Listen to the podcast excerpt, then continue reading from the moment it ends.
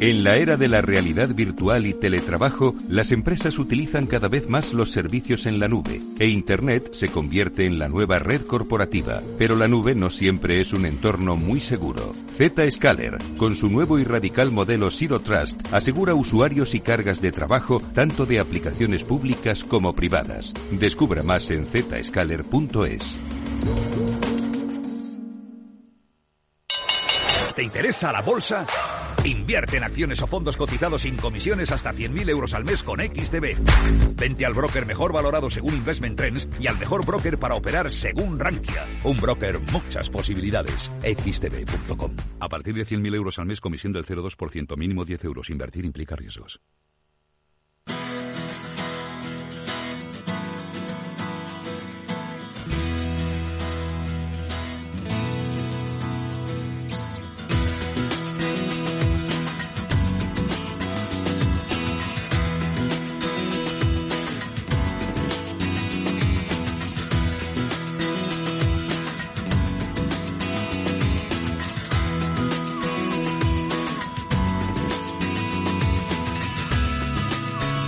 Hola amigos? Muy buenas tardes y bienvenidos un día más a este Cyber After Work, que es el programa de ciberseguridad de Capital Radio, en el que hoy vamos a hablar de conocimiento, experiencias, tecnología y tendencias, las que nos van a traer nuestros invitados de Zscaler y de Mafre, que son quienes nos van a acompañar durante la mayor parte de este programa en una conversación que nos va a situar pues con la experiencia de una gran compañía, de una multinacional y sus eh, acciones y estrategias de ciberseguridad, cómo ven ellos el panorama de la ciberseguridad, acompañados por un referente en la lucha contra pues los ciberincidentes, que es en este caso Zscaler. Con ellos a través de su concepción de Zero Trust y del concepto de transformación digital, vamos a hablar sobre precisamente el diseño de estos nuevos escenarios de seguridad. Lo vamos a hacer con la ayuda de Pablo Vera y Daniel Lagarcha, a los que ahora enseguida vamos a saludar, pero por supuesto guiados por el sabio conocimiento y buen hacer de Mónica Valle y Pablo Sanemeterio, a los que ya saludo en este programa. Pablo, ¿qué tal? Muy buenas tardes. Buenas tardes, Eduardo. Pues como siempre siempre digo, los lunes de ciberseguridad, que es lo que hay que estar listo y dispuesto para protegerse. Los lunes de conocimiento de ciberseguridad, del que también se encarga de divulgar Mónica Valle a través de BitLife Media. Mónica, ¿qué tal? Muy buenas tardes, bienvenida. Un gran placer estar aquí una tarde más hablando sobre ciberseguridad. De nuevo, otro lunes más y otro tema más, porque aquí esto no para, evoluciona constantemente, así que aquí seguiremos para seguir informando sobre este bonito mundo. Bueno, pues temas que tienen que ver con la regulación, el escenario regulatorio que afecta a las empresas, sobre todo con los avances tecnológicos, cómo vamos a enfocar con eh, la revolución eh, tecnológica que viene, por ejemplo, de la mano de la inteligencia artificial, pues precisamente esas estrategias frente a los ciberincidentes. Eh, un poco, ¿qué es lo que, cuáles son los pasos que debemos seguir tomando? Bueno, pues de todo eso, como digo, hablaremos con nuestros invitados. También tendremos nuestro espacio seguro Panda, con el que mm, recordaremos que dentro de una semana exactamente, si no me equivoco, una semana aproximadamente se celebra el Día Mundial de la Protección del Dato. ¿Puede ser, día Mónica? 28 de enero, sí. Bueno, yo creo que debería, debería celebrarse todos Mm. los días, ¿verdad? Porque al final el dato es lo que está marcando nuestra identidad digital, la de las personas y las empresas, y es algo que tenemos que vigilar y que tenemos que, proteger. Bueno, pues si os parece, de, todo esto hablaremos en el programa y lo que hacemos es conocer, como siempre, un par de noticias que se hayan producido para las que debemos simplemente aprender para que no vuelvan a pasar y enseguida charlamos con nuestros invitados, con Pablo Vera, con Daniel Lagarcha, sobre el estado actual de la ciberseguridad. Venga, vamos con un par de noticias.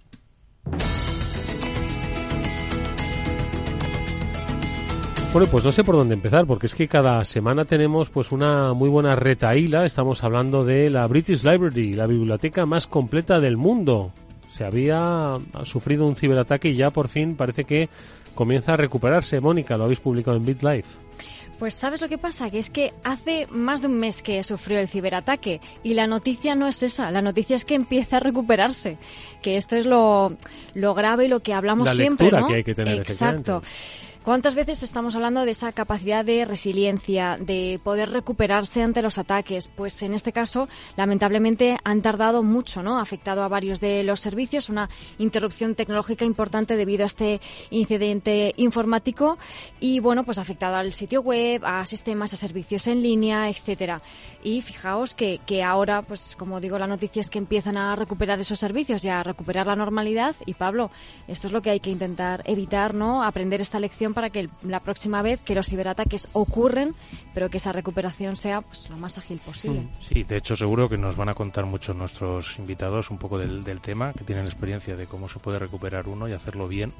Y creo que detrás de esto, seguramente no lo comentarán, lo que hay es mucho entrenamiento y mucha preparación y mucha planificación, que no es otra cosa que lo que quizás les está faltando un poquito a nuestros amigos de la biblioteca British Library. Sí, al final lo que siempre habéis apuntado, ¿no? El ataque tarde o temprano va a llegar, ¿no? Eh, eh, lo que hay que aprender es, por supuesto, a minimizar el efecto de ese impacto con esas estrategias defensivas y luego, por supuesto, con una estrategia ofensiva de recuperación y resiliencia, ¿no? Que es básicamente en los tiempos en los que vivimos, pues uno de una de las claves de los de los negocios. Sino que se lo digan a un banco estadounidense, el más grande del, del país, que ha recibido cerca de Voy a leer los ceros completos, Mónica. 45.000 millones de intentos de ciberataque al día. Vale, venga, esto vamos a hablarlo. Abrimos el debate, porque esto lo publica el Financial Times, ¿vale? Y publica 45 billones de ataques, que es en una entrevista hablando con, eh, con JP Morgan, pues es lo que decían, ¿no? Entonces, esto traduciéndolo eh, 45 billones, pues son... Eh, Million, o sea, que son billones el, los miles de millones. Exacto, exacto, ¿no? Porque ha habido en, redes sociales un poco de debate con esto, pues esto es lo que han dicho ellos.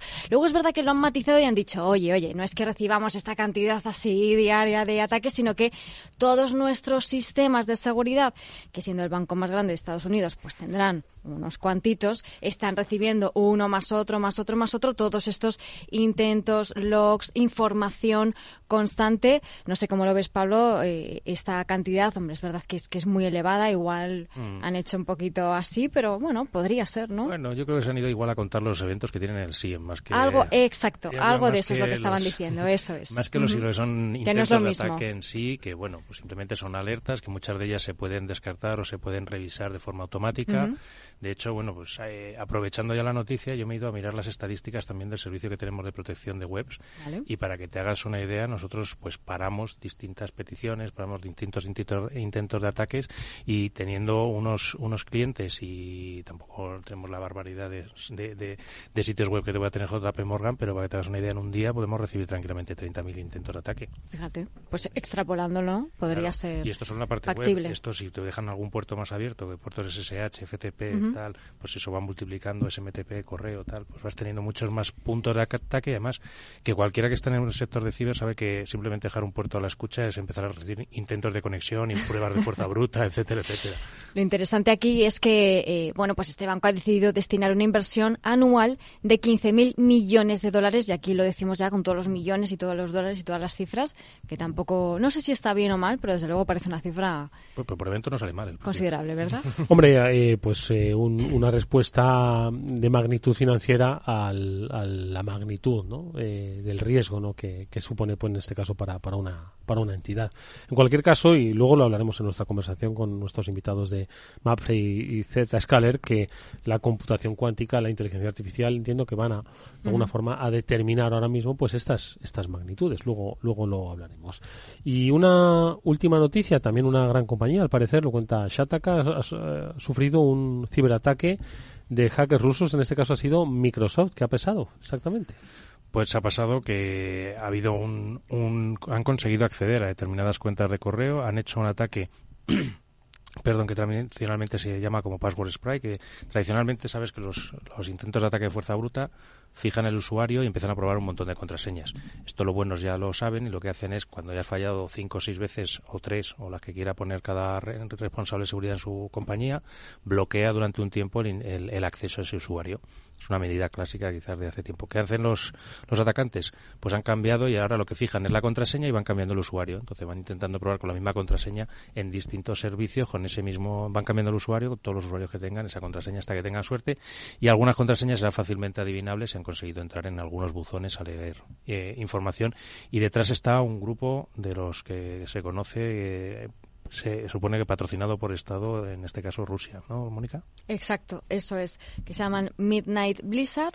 Y bueno, pues eh, como dices, pues eh, Microsoft ya ha estado contactando con esos empleados que han visto eh, afectados sus, sus correos y bueno, dice que el resultado ha sido esta vulnerabilidad en los productos o servicios, que no hay evidencia de que haya tenido acceso a los entornos de los clientes.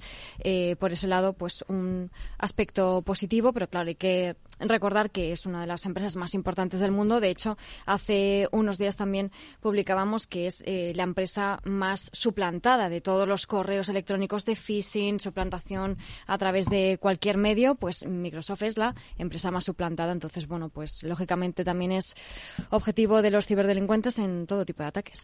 Bueno, pues estos son eh, los incidentes que les ocurren a las grandes compañías para las que están preparadas, para las que se preparan pero digamos si hacemos una eh, traslación al ciudadano de a pie, ¿qué es lo que tiene que proteger? Bueno, pues sus datos, porque a través de sus datos es por donde acceden a toda su vida, financiera, personal, empresarial, etcétera. Bueno, pues de datos hablamos brevemente en nuestro espacio seguro.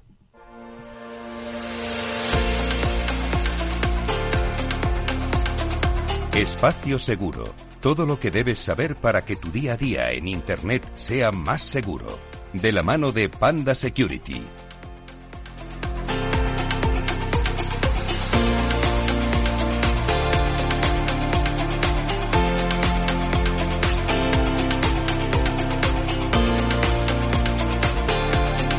Bueno, pues recordábamos antes que pues la próxima semana se celebra el Día de la Protección de Datos o el Día de la Privacidad. Yo creo que lo hablábamos, ¿verdad, Mónica Pablo? Que cada día tenemos que proteger nuestros datos, pero para, para protegerlos hay que empezar a tomar conciencia. El Observatorio de la Ciberseguridad de Panda Security ha, se ha aproximado ¿no? a, a cómo los eh, ciudadanos españoles, porque este observatorio lo que hace es analizar lo que hacen diversos países europeos. Y en España es que somos muy particulares. Bueno, pues un 80% de los españoles eh, dice que sabe eh, con quién está compartiendo los datos que ofrece a través de Internet, que lo sabe, que tiene toda la certeza.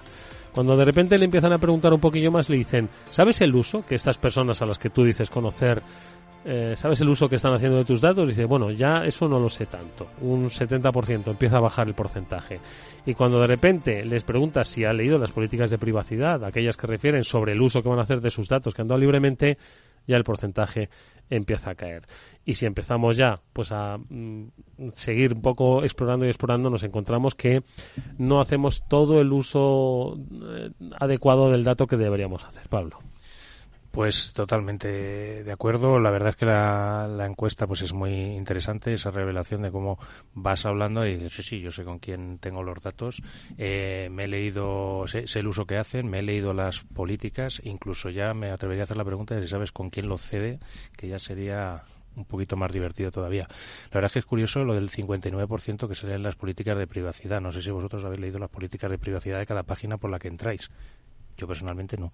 Yo es que no conozco a nadie que haya sido. Seguro que hay alguien, ¿eh? Seguro que hay alguien. Sí, una cifra bastante alta, bastante alta. Igual es que, eh, pues somos muy optimistas, ¿no? En Internet, que es lo que suele pasar y, por ahí es por donde opino que, van las cosas, ¿no? Somos siempre muy optimistas, creemos que no nos va a pasar nada en Internet, estamos muy seguros o nos creemos muy seguros o somos quizás un poco inocentes, ¿no? Y creemos que a lo mejor por leernos cuatro líneas o en diagonal o que nos... eh, hasta el final. Sí, llega hasta el final porque hice un scroll así un poco rápido, pues ya me lo he leído, ¿no? Entonces, bueno, eso yo creo que da un poco idea de, cómo tenemos que, ir guiando pues esta cultura de eh, concienciación de información en temas de, de uso de las redes y de Internet, ¿no? Bueno, pues es entender que los datos son fundamentales para dibujar nuestra identidad digital y que con nuestra identidad digital es como hoy se accede, y lo hemos contado en numerosos eh, programas, a nuestras eh, finanzas, a nuestras operaciones, a nuestras redes sociales, a nuestra propia identidad. Contábamos aquí casos de ciudadanos que han tenido, bueno, pues han sido víctimas de una estafa donde se ha mezclado lo digital, el dato con lo físico, lo telefónico, lo creíble, esa ingeniería social y al final todo se está basando precisamente en ese dato que hemos compartido digitalmente. Por lo tanto, no nos queda más que en honor a ese Día Internacional de la Privacidad, volver a recordar en este espacio seguro que por lo menos nos preocupemos de qué dato estamos dando y a quién se lo estamos dando. Totalmente. Me llama también mucho la atención el dato de los alemanes, que solo un 14% se preocupa por, por, igual que el 80% se preocupan o dicen preocuparse por los datos, en los alemanes creo que están en un 14%. Entonces, iba a decir una broma, que es que cualquiera entiende la política de privacidad en alemán, ¿no? Pues imagínate si no la entiende uno en español, ¿cómo la va a entender? Bueno, bromas del ciberespacio. Eh, que seáis seguros con los datos y por favor no los compartáis tan libremente.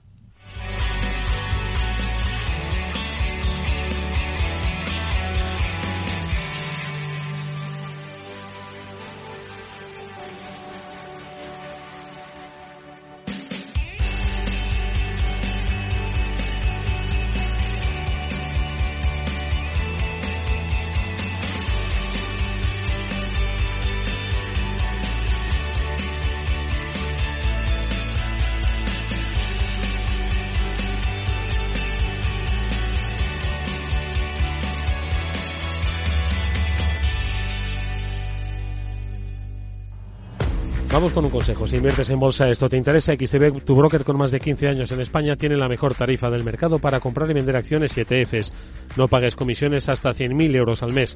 Si inviertes en bolsa o quieres empezar, más sencillo e imposible, entras en xtb.es, abres una cuenta online y en menos de 5 minutos compra y vende acciones sin comisiones, además con atención al cliente las 24 horas al día. ¿A qué estás esperando? Miles de clientes ya confían en xtb.es. Un broker, muchas posibilidades. A partir de 100.000 euros al mes, la comisión es del 0,2%, mínimo 10 euros, invertir implica riesgo.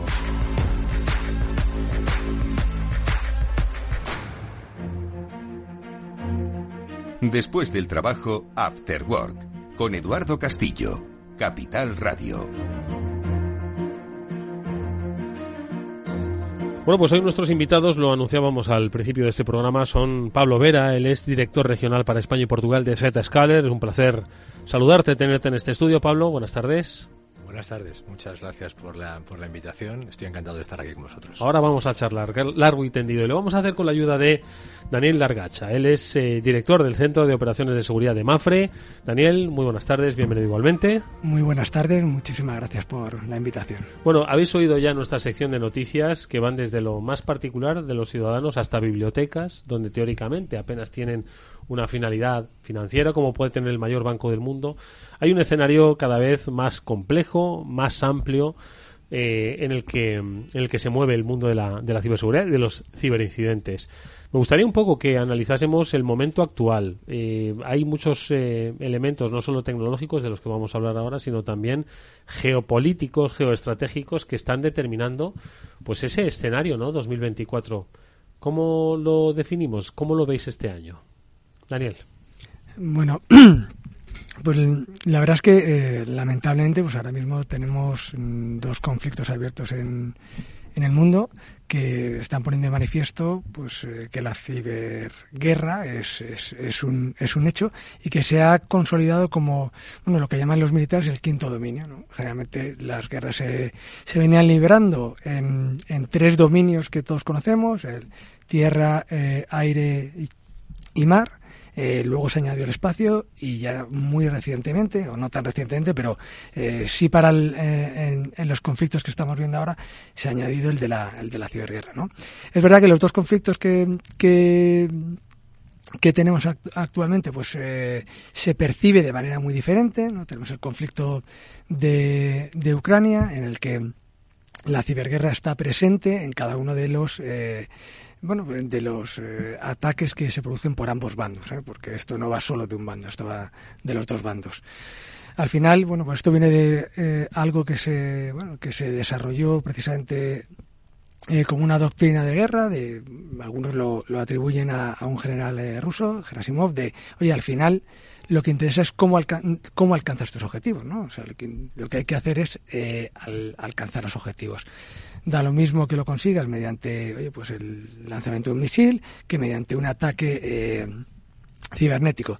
Y es que al final eh, no podemos olvidar que eh, a día de hoy las empresas, los sistemas y gran parte de las, de las infraestructuras que soportan pues eh, los servicios ciudadanos, los servicios empresariales y del Estado están soportados por, redes y sistemas. ¿no? Esos redes y sistemas están conectados a la red y difícilmente, ¿no? yo creo que prácticamente casi ninguno no está conectado a Internet, con lo cual eh, cualquiera de estos sistemas es una vía para que, para que le puedan entrar. ¿no? Entonces, es cierto que, antes del conflicto de la guerra de, de Ucrania y Rusia pensábamos en que las guerras del futuro probablemente se desarrollarán de otra manera. Es verdad que las guerras cibernéticas no han venido a sustituir a la guerra tradicional, pero sí que conviven ¿no? y que se han consolidado como eh, un elemento más. Podemos verlo, por ejemplo, en los ataques que, que se produjeron el año pasado sobre las centrales eh, térmicas y eléctricas en, en, Ucrania, en el que ataques coordinados de lanzamiento de misiles pues iban perfectamente acompasados con ataques cibernéticos para hacer, bueno, pues para eh, conseguir al final el mismo, el mismo objetivo. ¿no? Pero lo mismo en el otro sentido, también los servicios ucranianos han utilizado medios cibernéticos para, para poder para poder llegar a mm, crear algún tipo de disrupción o eh, minimizar las capacidades de, Rusia. El segundo conflicto merece la pena que lo mencionemos porque es un mm, plano, la ciudad que mueve en un plano completamente diferente. ¿no? Eh, Israel jamás, bueno, son un conflicto que viene enquistado desde hace tiempo, eh, no vamos a entrar en ello, pero sí que hay, aquí, por ejemplo, eh, se percibe una, un uso de la ciberguerra completamente diferente. Generalmente no tan pronunciado hacia miembros estatales, sino más bien orientado a eh, pues todo lo que podríamos llamar la, la comunidad activista, ¿no? que se, se, pone o se posiciona de un lado o del otro y que de manera supuestamente altruista pues tratan de ayudar ¿no? a conseguir los objetivos para su bando, ya sea eh, en el bando de Hamas para conseguir determinadas disrupciones en el, en el bando militar de, Israel o viceversa, ¿no? Los pro-israelíes en el bando en el bando de Hamas, ¿no? Bueno, esto mm, lamentablemente las guerras es algo muy triste, eh, pero esto ha venido aquí para quedarse. Yo creo que las grandes, casi todas las grandes potencias ya tienen una un mando específico, eh, pues para ya sea tanto para la defensa como para el, plano ofensivo, para utilizar las ciberguerras. Y en tanto las sociedades, las empresas y los estados sigan dependiendo, eh, de los medios digitales, pues eh, probablemente vamos a ver esto en el futuro como, como, principal conclusión. la verdad es que yo creo que has dado en, en, en, la clave de que estamos asistiendo por primera vez a lo que antes estaba en, los libros o en las teorías, ¿no? ¿Cómo va a ser la guerra del siglo XXI? Porque las guerras que quizás se iniciaron con el siglo tenían un concepto más de guerra en esos cuatro dominios, pero no había un componente de ciberinteligencia, pero no de ciberguerra, ¿no?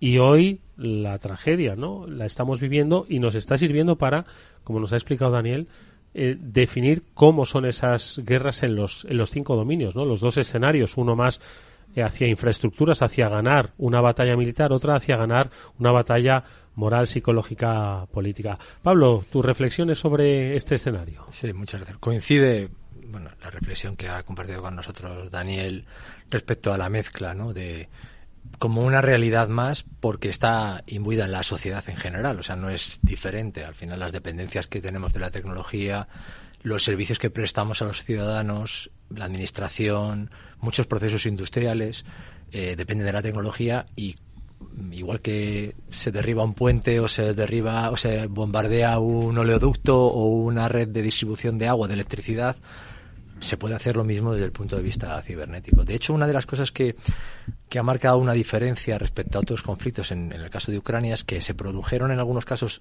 antes eh, actividades y operaciones en el mundo ciber que en el mundo físico, lo que llaman el mundo cinético, kinético los americanos, ¿no? Para ya ponerle una diferencia entre una y otra. Entonces, fue como un precursor de aquí parece que va a pasar algo porque ha habido un incremento muy grande de actividades en la, en la parte en la parte ciber, ¿no? En la parte digital. Entonces, em, eso va a suceder en todos los conflictos y de hecho hay lo dice la inteligencia norteamericana, en muchos países europeos no hay países que son bastante activos en actividades amparadas por estados muchos países más de los que voy a mencionar, pero pues China, Rusia, Corea del Norte, Irán, por mencionar cuatro de los que no lo digo yo, lo dicen eh, autoridades y gente que, que, tiene más conocimiento, ¿no? Pues tienen claramente un ala militar y un interés de operaciones soportadas como Estado, que pueden ser por conocimiento militar o también estratégico, inclusive económico. Entonces, pues está todo muy mezclado. Eh, los estados tienen que ser más resilientes, las armadas y los ejércitos tienen que también tener en cuenta que, que son e, esa parte cibernética es un objetivo, ¿no? En algunos proyectos se ve em, pues todos las, los barcos o los blindados, etcétera, en el teatro de operaciones necesitan comunicaciones en tiempo real y al final hay una vulnerabilidad también ahí desde el punto de vista digital, no, no solamente las infraestructuras civiles que se pueden ver afectadas. O sea, está en todas partes. Oye, Daniel, eh, Pablo, la verdad es que es súper interesante y, habéis descrito, yo creo, un poco eh, tres de los grupos, de, manera indirecta, yo he visto reflejados tres de los grupos que normalmente te enfrentas cuando te toca defenderte. Por un lado, la parte de estados, naciones, ejército, llámalo de actor-estado, si quieres, que está soportado por, por, un, por un gobierno, o el propio gobierno que lanza una operación. Eh, por otro lado, también hemos eh, habéis comentado la parte activista, quizás también un poco involucrada en la guerra Israel y, y Hamas. Y por último, hay otro grupo que, está un poco relacionado también, que es la típica mafia, el típico que se dedica a atacar y a robar, pero que hemos visto como la guerra Ucrania y Rusia también se han visto, se han involucrado activamente, incluso se han revelado las conversaciones de algunos de estos grupos que ha llevado a su desaparición, como en el caso de Conti, si no me equivoco. Y era un poco por preguntaros cómo afecta todo este estado geopolítico de todos estos grupos a las empresas. Bueno, pues Eh, lo cierto es que a nivel empresarial las empresas estamos eh, en mitad de un campo de batalla. ¿no? Yo creo que a día de hoy el perfil de riesgo de, una empresa en el ámbito cibernético depende de muchos factores, pero yo creo que depende mm, principalmente de dos factores. Uno, del sector en el que te mueves ¿no? y de cuán fácil es monetizar. Eh, un ataque que se pueda producir o cuán valiosa es la información que tiene, ¿no? Y otro, en qué país, eh, a qué país eh, te debes, ¿no? O, qué, o en qué país resides, ¿no? Eso eh, son, como decía, los, principalmente los, los componentes más, más importantes. Eso nos coloca ahora mismo a las empresas en, un, en mitad de un tablero ¿no? en el que se está librando una guerra eh, silenciosa ¿no?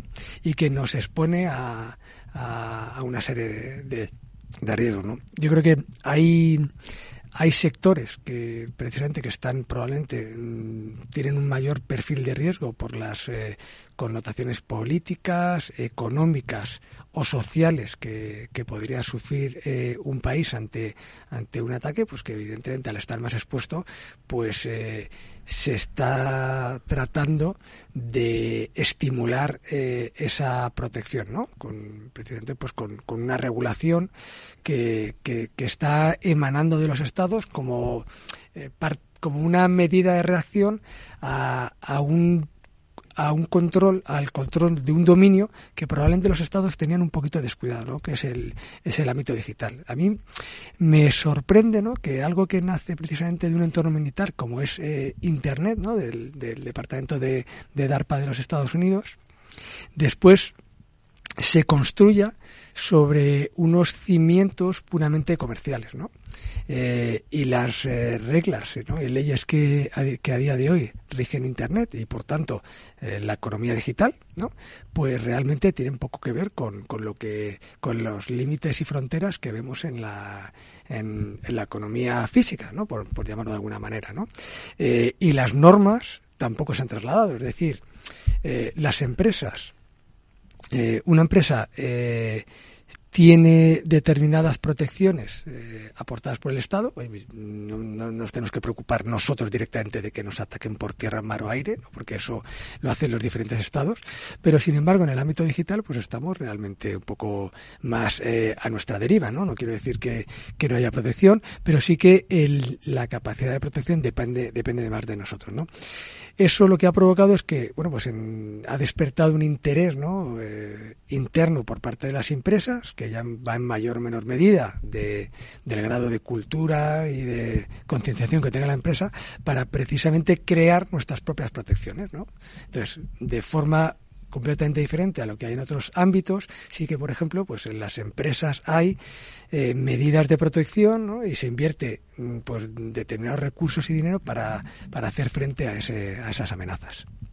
Muy interesante esta última reflexión, ¿verdad? Cómo al final las empresas y los ciudadanos pues tienen un poco que hacer esa labor, ¿no? De, de self-protection, ¿no? Que, que, en otros ámbitos físicos pues sí que está cubierto pues cuerpos y fuerzas de seguridad del Estado, ¿no? Que van a proteger tanto el ejército, ¿no? Como la policía. Muy interesante, abre un, mm. un debate muy interesante. Pablo.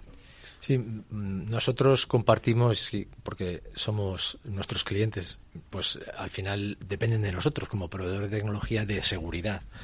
Y eso nos añade, pues, dos complejidades. Una, nosotros somos una corporación grande con miles de clientes y somos un objetivo por ser una corporación. Le añadimos adicionalmente que somos un proveedor de seguridad. Entonces nos encontramos en, con el, un doble, atractivo. Un doble, un doble atractivo. Impactando en proveedor de seguridad, pues impactas en, en una sola empresa puede abrir la puerta a impactar en miles de clientes, ¿no? Entonces tenemos una responsabilidad enorme y tenemos que tener mucho más celo, ¿no? Eh, no solamente por el hecho de, pues, primero, por, por eso y segundo, por la naturaleza de nuestro negocio y nuestra filosofía, ¿no? Nuestra razón de ser es ser, eh, no podemos permitirnos ser inseguros. Entonces tenemos que tener ese celo adicional, ¿no?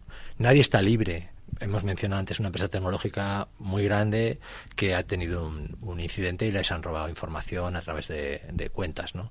Pues nadie está libre de eso, pero lo que tenemos que hacer es tratar de ser muy estrictos a la hora de tener protocolos internos y asegurarnos de que las políticas que aplicamos para los nosotros y son las mismas que aplicamos para nuestros clientes en los servicios desde el punto de vista del rigor, ¿no? Es muy difícil para nosotros como compañía proveedora de seguridad eh, pues tapar todos los, los agujeros por eso tenemos, empezamos nosotros mismos y es lo que nosotros ofrecemos a nuestros, a nuestros clientes, una, un paradigma distinto, ¿no? De nunca, y aquí vamos un poco al hilo de lo que has mencionado antes de Zero Trust, ¿no? De confianza cero. El mundo está cambiando mucho, la dependencia digital es cada vez mayor, la, hay activos que cada vez son menos los que están bajo control total de las empresas. Uno de ellos es la identidad de la empresa y las identidades de sus de sus usuarios. La otra es la información, ¿no? Entonces el perímetro, digamos, de control se va reduciendo mucho. Em, con el mundo digital, tras la pandemia y con toda la evolución que está teniendo, ya no podemos poner barreras físicas de lo que está dentro de la organización es seguro, lo que está fuera es inseguro, ¿no? Entonces, por eso nosotros tratamos de poner esa filosofía de mm, no te fíes de nada, verifica constantemente y trata a cualquier individuo, sea un usuario, sea un externo, que va a interactuar con tu información o con tus sistemas de la misma manera, o sea, con una desconfianza que no afecte a su productividad, pero sí que te permita, pues, no bajar la guardia en ningún caso. ¿Vale? Hay una cosa que, has mencionado que es importante. Necesitamos la colaboración de todo el mundo, necesitamos que nuestros clientes tengan buenas políticas de seguridad, que nuestros clientes tengan esas buenas prácticas, que refuercen la resiliencia, porque no vas a evitar tener un incidente. Lo que tienes que hacer es que te afecte lo menos posible y recuperarte lo más rápido posible. Y también poner una primera barrera en el individuo, ¿no? que, que el ciudadano, el empleado, pues sospeche, tenga una serie de una cierta cultura de no todo lo que le viene es bueno, tiene que desconfiar hasta un punto, ¿no? Entonces, eso ayuda, pero no podemos depender del, del ciudadano. Luego lo mencionaremos, ¿vale? Entonces es un reto gigantesco para, para todo el mundo, para, para Mafre en este caso y para nosotros Zscaler es un, un enorme reto. Sí, desde luego interesantísimo porque, como estabais comentando, no son muchas capas y, el ámbito de la ciberseguridad tiene características propias muy diferenciadas, ¿no? Hablabais de la guerra silenciosa que nos expone a riesgos desconocidos y yo creo que la palabra desconocido precisamente es, es muy relevante aquí, ¿no? Porque, porque, bueno, los que estamos en este ámbito, en este mundo, podemos entender más o menos qué es lo que está pasando, pero en cuanto sales un poquito ya te das cuenta de que, de que no, no terminan de entender, ¿no? De eh, la gravedad o la magnitud que puede llegar a tener. Y más aún eh, porque estábamos eh, hablando de cambios y, los que nos vienen por delante todavía ostras, ¿no? Estamos hablando de inteligencia artificial que ya estamos empezando a ver, pero estamos en los inicios. Computación cuántica. ¿Qué es lo que nos está esperando? Beneficios va a haber, pero riesgos tecnológicos también derivados de estas tecnologías emergentes, sin duda, ¿no, Daniel? Pues evidentemente, yo creo que la tecnología siempre eh, plantea una serie de retos, y, pero también una serie de oportunidades. ¿no? Yo creo que al final, eh, si miramos un poco en perspectiva lo que ha ocurrido pues, en los últimos años, ¿no? desde la aparición de Internet, eh, la adopción por parte de la población, de todo el mundo, de los smartphones, ¿no? pues hay un cambio de, de hay un cambio de o una transición hacia un mundo digital, ¿no? Eh, del que cada vez somos más dependientes. Somos más dependientes como ciudadanos, ¿no? a nivel individual, a nivel de sociedad y, el, y también a nivel eh, de económico digital. Es decir, cada vez tenemos muchas más eh, transacciones o realizamos muchas más operaciones en el mundo digital que en el que en el mundo físico, ¿no? Eso evidentemente viene asociado con lo que es un apalancamiento digital las, en las empresas, ¿no? también nos hemos ido moviendo a ese mundo digital cada vez mayor y hemos ido acumulando una dependencia de las, de las, de, las nuevas tecnologías. Eso nos ha expuesto, nos ha dado una serie de ventajas porque nos ha permitido escalabilidad, repetibilidad, sistematizar, llegar a más sitios donde antes no llegábamos, ¿no? pero al mismo tiempo nos ha expuesto una serie de retos. Entonces hay que ver los las nuevas tecnologías precisamente como eso, ¿no? Como ese, ese cambio, ¿no? Que a lo mejor eh, eh, ahora son un poco más disruptivas porque probablemente el periodo los periodos de adopción de las nuevas tecnologías se van acortando, ¿no? No vamos a esperar 20 años eh, como ha pasado con, con con las bueno pues con los smartphones, las redes sociales, con, con, con, lo que tenemos a día de hoy, con la inteligencia artificial, ¿no? Con la computación cuántica esperamos un poquito más, ¿no? Pero con la inteligencia artificial ya la tenemos aquí, ¿no?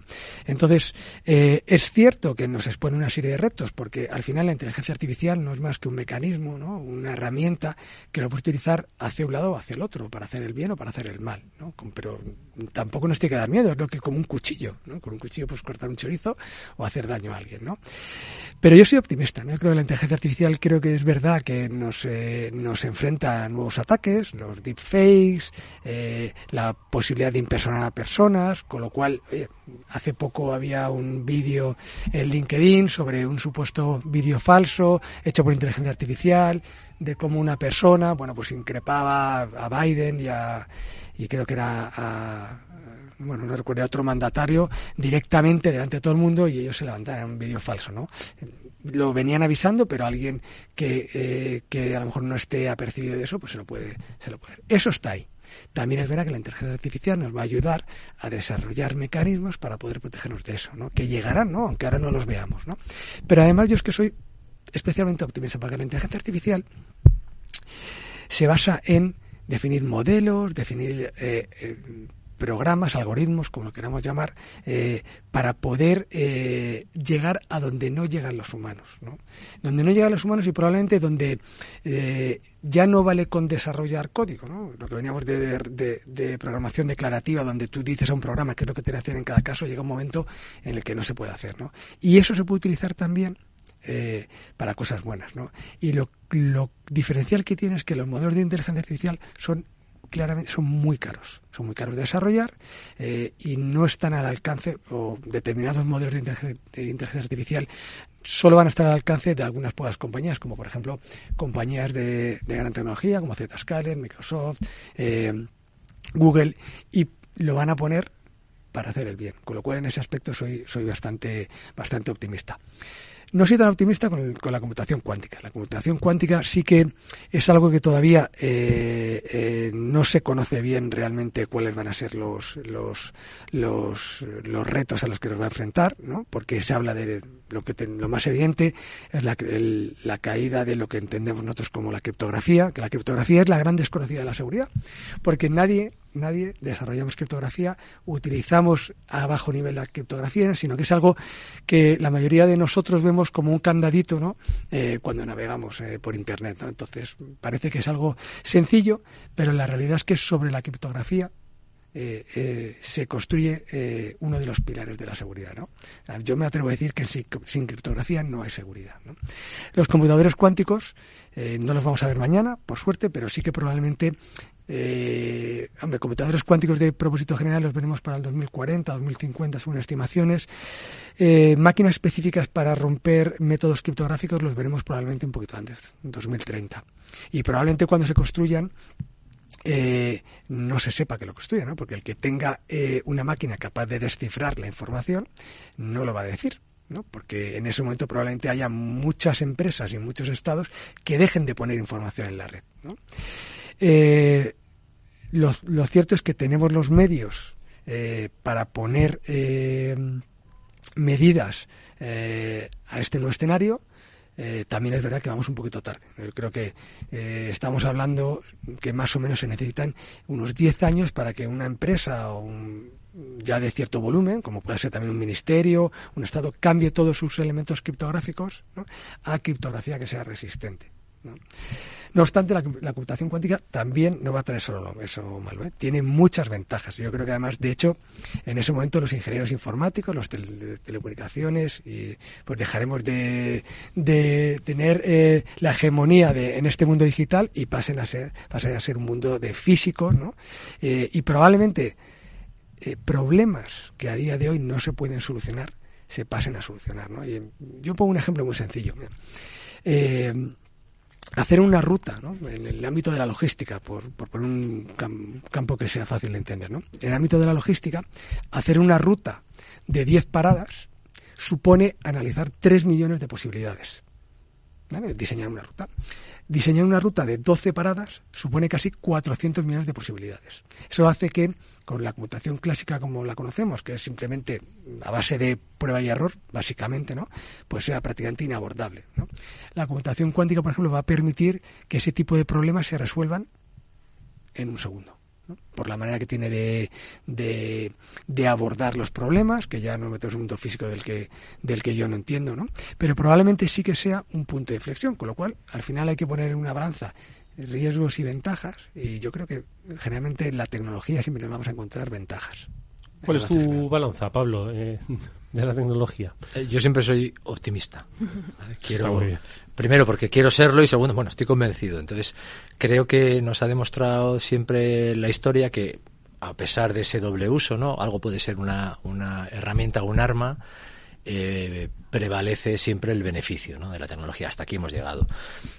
Es verdad que ahora nos, nos enfrentamos una, a una situación en la que van a confluir dos tecnologías que van a cambiar muchísimo el paradigma, ¿no? Que son las que habéis mencionado, inteligencia artificial y computación cuántica.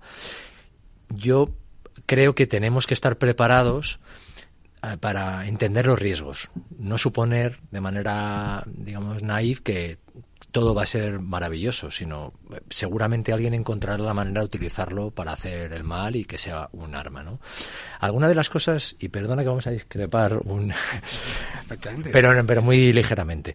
Eh, el acceso a la tecnología se está demostrando ahora de inteligencia artificial inteligencia artificial generativa, los, los modelos grandes de, de, lenguaje, etcétera, que, bueno, sin entrar en detalle, que es lo que ahora está de moda, ¿no? ChatGPT, el, el Gemini de Google, etcétera, que es lo que ahora se está conociendo, estamos ahora mismo aprendiendo también que es necesario. Eh, un adversario posiblemente no necesite un modelo tan grande para hacer algunas acciones. Ya se está viendo que los small, eh, o sea, los modelos pequeños para entornos eh, específicos son muy eficaces también a la hora de predecir, a la hora de poder anticipar, ¿no?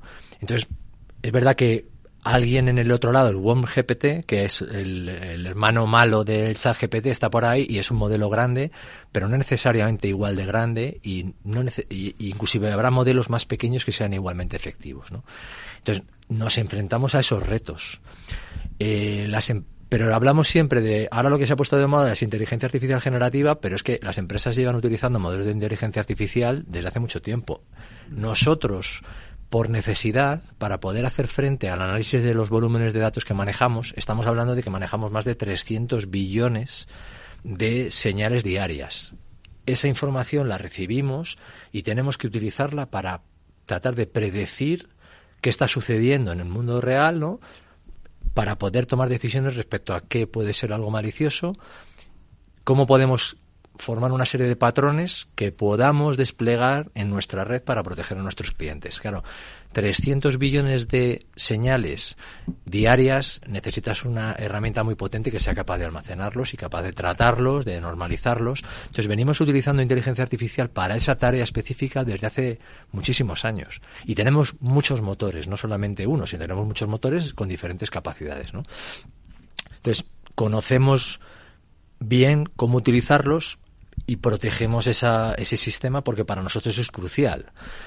Lo mismo ocurre con nuestros clientes, ¿no? Cada vez más procesos de negocios dependen de que haya un modelo de inteligencia artificial que sea capaz de trabajar con esos volúmenes gigantes de datos, ¿no? Eso por un lado. Eh, deepfakes, que lo has mencionado. Muchos procesos de la economía y de la sociedad se basan en la confianza. Confiamos en que los modelos, las personas con las que interactuamos, las empresas con las que interactuamos son las que dicen ser. Con deepfake se tensa mucho ese modelo, ¿no? Porque al final eh, te están haciendo pasar por real algo que para ti va a ser muy difícil distinguir lo falso de lo verdadero. Phishing. Hablábamos antes de el usuario es la primera barrera. Tiene que ser capaz de leer con cuidado, en calma, un correo y buscar cosas que le haga, que le llamen la atención, un error ortográfico, algo, ¿no? Eso ya no sirve. Inclusive podemos tener phishing, yo lo mencionaba con, con clientes que tenemos en Cataluña, en Euskadi, en Galicia, ¿no? Oye, en euskera no había tanto phishing. Ahora no cuesta ningún trabajo hacer phishing correctamente escrito en euskera, porque la inteligencia artificial te hace la traducción, ¿no? Entonces, no, cada vez menos vamos a poder depender de que el usuario sea capaz de detectar que está en el otro lado. Y no solamente en el punto de ciberseguridad, en el punto de la de las transacciones comerciales, de cómo nos relacionamos con, en el mundo real. O sea, se, es un, un entorno con mucho reto. Después, proteger esos modelos no son tanta cantidad de datos. O sea, si tú piensas, por ejemplo, el modelo HGPT, parece muy grande, pero desde el punto de vista de lo que necesitas robar para poder tener el mismo modelo, son unos cuantos miles de millones de variables. No son, y es en volumen de datos no es tanto. Y la arquitectura más o menos puedes hacerte una idea. O sea, en el fondo no es tan, no, necesitas robar tantísima información para tener acceso a algo tan valioso como un modelo largo de lenguaje como ese. ¿no? Oye, nos quedan nada, apenas eh, siete minutos de programa y no quiero irme sin. Eh, habéis descrito un escenario geopolítico, estratégico, tecnológico en el que tenemos que lidiar. Hay una regulación por pasar ligeramente por ella, pero que es la que al final nos debe conducir a cómo protegemos a nuestros clientes, cómo protegemos nuestra compañía. Además, el caso de Mafre creo que es, eh, eh, tiene esa doble perspectiva. ¿Por qué? Porque tiene 11.000 empleados a los que tiene que proteger, a los que tiene que darle cultura de ciberseguridad. Más de 6 millones y medio de clientes, ahora me actualizas si no los datos, ¿eh, Daniel? A los que tiene que proteger el dato también, ¿no? Entonces yo creo que eh, sí que es interesante un poco conocer pues esos consejos por la propia experiencia que vosotros desarrolláis tú como responsable de ese centro de, de operaciones de seguridad, ¿no? Mm. Pues eh, bueno, son más. Eh, eh somos somos 30.000 empleados, yo creo que son. Eh, Está hablando Mafra España. Eh, 30 millones de clientes, sí, sí. Es que si no, luego eh, desde imagen corporativa me, lo, me lo comentan. Bueno, pues a ver. Eh, mm, lo primero es que las empresas tenemos que tener una conciencia de, de, la responsabilidad que tenemos. ¿no? Las empresas, la información que tenemos de nuestros clientes, no es nuestra, es de nuestros clientes. ¿no? Y eh, uno de los aspectos fundamentales que tiene que tener una empresa realmente para ser capaz de llevar la protección de la información a, esta, a estos datos ¿no? es precisamente entender que esos datos no son tuyos ¿no? y que además eh, el deber de funcionamiento ¿no? se lo debes a tus accionistas y se lo debes también a, la sociedad. ¿no? Que la empresa sea resiliente a un incidente de seguridad es algo para lo que tienes que estar preparado. ¿no? Eso para empezar. Luego es verdad que mmm, hablar de ciberseguridad es fácil si trabajas en una gran empresa, ¿no? Porque hay grandes medios, evidentemente hay siempre cosas que hacer y cosas que mejorar, ¿no? Pero tienes acceso a una capacidad eh, que probablemente en, en otros estratos, ¿no? Del mundo empresarial, incluso eh, a nivel de ciudadanos, pues no tienes, ¿no? Con lo cual, eh, y es ahí donde yo precisamente veo un mayor problema. Yo creo que ahora mismo existe un estrato sectorial de servicios de seguridad y de productos de seguridad eh, bastante robusto y completo, ¿no? aunque saldrán más cosas y, evidentemente eh, las adoptaremos nuevas soluciones. Pero esa, esa capacidad no llega a todos los estratos. Una empresa que no tenga tanta capacidad, pues la seguridad eh, le va a parecer caro. Y una empresa que sea una pyme, la seguridad le va a parecer probablemente un lujo. ¿no? Porque en ese proceso de transformación digital, de, ¿no? Pues mm, trata de mm, mm, transformar tus procesos para ser una empresa más digital, más eh, automatizada, más sistematizada, pues muchas veces se olvida, ¿no? A todo, de poner realmente eh, sobre la mesa ese coste oculto que es la ciberseguridad. Y es que las empresas, y da igual el tamaño que tengas, ¿no? a día de hoy somos totalmente dependientes de los sistemas de información y de las redes. A mí no se me ocurre ninguna empresa que pueda funcionar sin sistemas y redes. ¿no? Y el grado de dependencia que tengas de esos sistemas y redes va a venir marcado con eh, la necesidad que tengas de seguridad de la información. ¿no? Y ya, si lo miramos un poquito ya para terminar, a nivel macro, ¿no? Porque las empresas realizamos una función social dentro, dentro de la sociedad, ¿no? proveyendo servicios a los ciudadanos, eh, a los estados, a los gobiernos, a los ministerios, etcétera. Eh, tú tienes que ser capaz de protegerte, ¿no? Para ser capaz de aportar tu granito de arena mm. a la sociedad. Muy interesante la responsabilidad de la empresa, ¿no? Frente a la seguridad y el papel. Pablo, un par de minutos.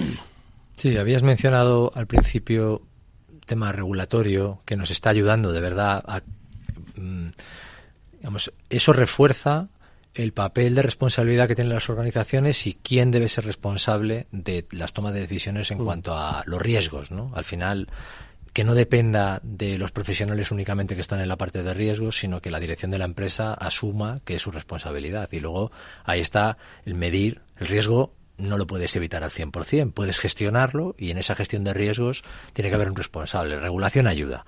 Va tarde, como siempre, pero por lo menos estamos avanzando. Tenemos la suerte de que estamos en Europa, que suele liderar y lidera ¿no? la regulación en, en, estos, en estos ámbitos.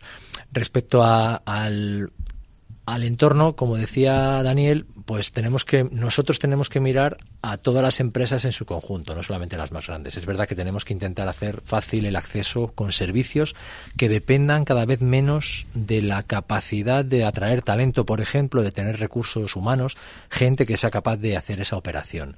Por eso nosotros la empresa se movió a cloud y empezó a hacer todas las operaciones desde, desde la nube, ¿no? Para tratar un poco de aislar al usuario desde eso. Bueno, pues yo creo que ha sido hoy, Pablo Mónica, un interesantísimo programa. Nos ha dibujado un escenario muy interesante. Yo creo que eh, hay que verlo desde una visión de conjunto. Yo creo que hoy lo que nos han comentado tanto Daniel como, como Pablo nos permite eh, tomar esa radiografía para 2024 en adelante. No sé qué os parece. 10 segundos. Pues muy interesante y muy hay que abrir mucho los ojos y poder ver todo lo que hemos visto, que hemos ¿eh? pegado una, apertura, una, buena, una gran apertura de, de vista. Sí, desde luego, yo creo que lo hemos visto desde lejos, como decís, ¿no? Y una visión de 360 grados desde esa parte geopolítica hasta esos básicos, ¿no? Así que nos los apuntamos.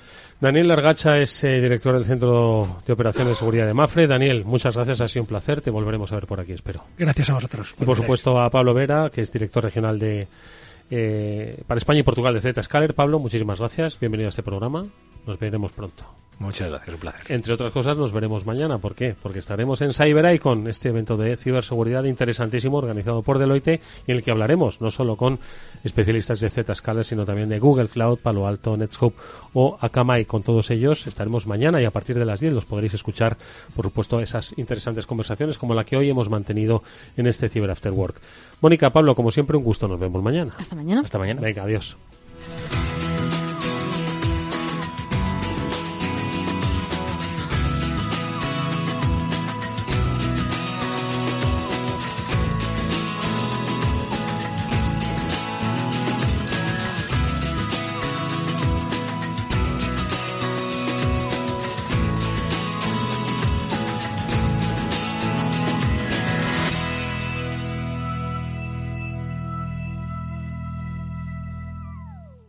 ¿Qué es ir más allá?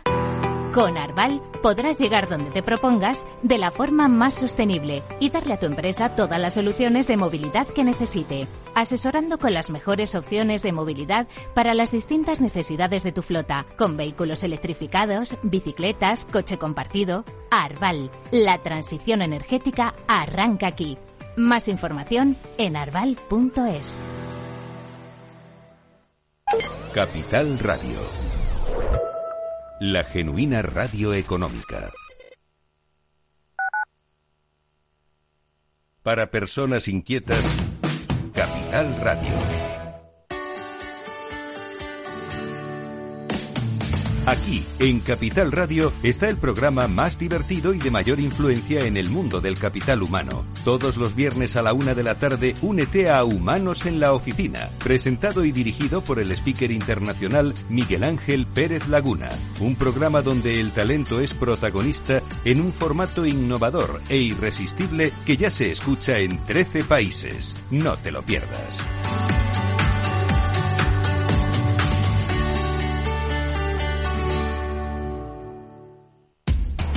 Información, análisis, previsiones, recomendaciones, todo lo que necesitas saber para tomar tus decisiones de inversión en Mercado Abierto, de 4 a 7 de la tarde con Rocío Arbiza, Capital Radio.